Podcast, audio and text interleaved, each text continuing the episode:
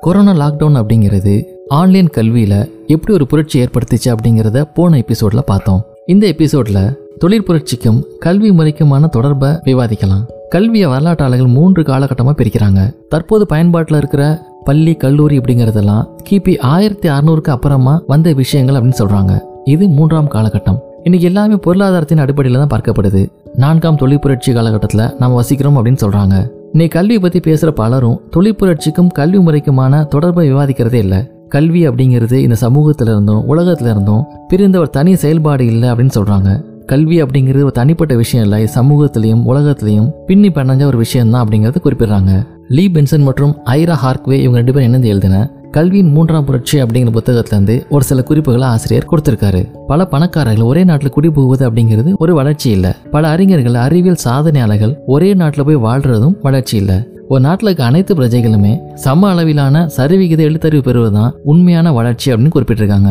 ஏன்னா அந்த கல்வி அப்படிங்கிறது எப்போ வெகுஜனங்களை போய் அடையுதோ அங்கே தான் உழைப்பு வேலை செய்யும் திறன் இதெல்லாம் அதிகரிக்குது.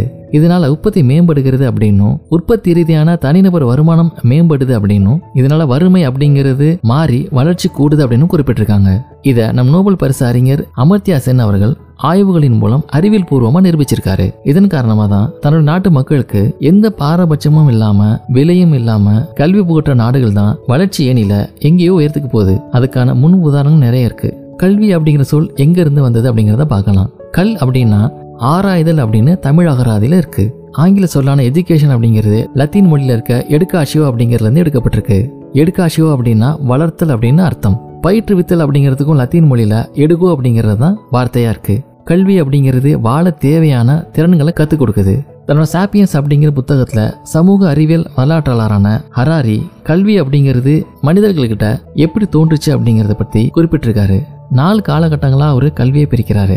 ஆதி மனுஷன் தன்னுடைய குழந்தைங்களுக்கு வேட்டையாடுறதுக்கும் வேட்டை கருவிகளை எப்படி பயன்படுத்தணும் அப்படிங்கிறதுக்கும் கோடை குளிர் மழை இது பற்றியும் தீ எப்படி மூட்டுறது அப்படிங்கிற கல்வியும் கொடுக்க வேண்டியிருந்துச்சு. இதற்கு பிறகு உணவை சேர்த்து வச்சு ஒரு பெரிய குழுவா வாழ்ந்த மனுஷன் உணவு சேகரிக்கிறதுக்கும் அதுக்காக ரொம்ப தூரம் தெரியும் போதும் தன்னை தற்காத்துக்கவும் பிற குழுக்கள்கிட்ட இருந்து தான் சேர்த்து வச்ச உணவை காப்பாத்துறதுக்கும் புத்திங்களை கத்துக்க வேண்டியிருந்துச்சு. இதுக்கப்புறம் ஒரு கட்டத்துல தங்கிட்ட என்னென்ன பொருள் எவ்வளவு இருக்கு அப்படிங்கிறத எண்ணி வைக்க அவன் எண்களையும் கத்துக்க வேண்டியிருந்துச்சு. இதுக்கு அடுத்த காலகட்டமா சுயமா பயிரிட்டு வாழும் ஒரு காலகட்டம். பருவநிலை மாறுபாடுகள் பயிரிடுற முறை நிரந்தரமாக தங்குற இடம் இது மாதிரி நதிப்புற நாகரிகங்களும் தோன்றுச்சு. பண்டைய காலத்து கல்வி அப்படிங்கிறது ஒரு குழுவா இணைஞ்சு சிந்திக்க சொல்லி கொடுக்க தான் இருந்துச்சு.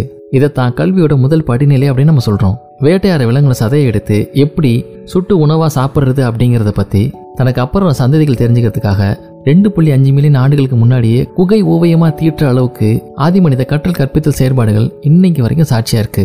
மனிதன் எங்கனம் பேராற்றல் மிக்கவன் ஆனான் அப்படிங்கிற ஒரு புத்தகம் இருக்கு. Soviet பேரறிஞர்கள் M. இலியின் மற்றும் யா. சேகால் இவங்க ரெண்டு பேரும் இணைந்து எழுதின புத்தகம் அது. அதுல ஆதி மனிதர்கள் சந்திச்ச கடுமையான சோதனைகள் விவரிக்கப்பட்டிருக்கு. காடுங்களை தன்னோட இருப்பிடமா மாத்துறதுக்கு ஆரம்பத்துல குகைகள்லையும் வெட்ட வெளிகளையும் வாழ்ந்த மனிதர்கள் அப்புறம் இலைகள் மரக்கிளைகள் இதெல்லாம் வச்சு இல்லங்கள் அமைச்சும். மெல்ல பயிரிடும் மனிதனாகவும் மாறுறத வர்ணிக்கும் போது பிரம்மாண்ட காட்டு விலங்குகளை தன்னோட கட்டுப்பாடுகள் கொண்டு வர்றதுக்கு மிக தந்திரமான உயிரியா மனுஷன் எப்படி உருவெடுக்கிறான் அப்படிங்கிறது இதுல விளக்கியிருக்காங்க. எந்த மாதிரியான கற்றல்கள் அப்போ நடந்திருக்கும் அப்படின்னு பார்த்தோம்னா முதலாவதா குழுவா இணைந்து கற்றல் அதற்கப்புறமா ரெண்டாவது சுயமாக கற்றல் மூன்றாவது முயன்று தோற்று கற்றல் நான்காவதா நேரடி அனுபவம் மூலம் கற்றல் ஐந்தாவதா ஐம்புலன் வழியையும் கற்றல் அப்படிங்கிறது நடந்திருக்கு. இந்த நூல்ல இருந்து ஆசிரியருக்கு மிகவும் பிடிச்ச ஒரு பகுதியும் அவர் குறிப்பிட்டிருக்காரு. அதுல ஆறு சிறுவர்கள் தீ முட்டுறதுக்கு விறகு எடுக்கிறதுக்காக மலைக்கு அனுப்பப்படுறாங்க. இவங்களை பின்தொடர்ந்து ரெண்டு முதியவர்களும் போறாங்க. இந்த முதியவர்கள் தொலைவில் இருந்து இந்த சிறுவர்களை கண்காணிக்கணும். என்ன நடந்தாலும் இந்த சிறுவர்கள் பக்கத்துல அவங்க உதவிக்கு போகக்கூடாது.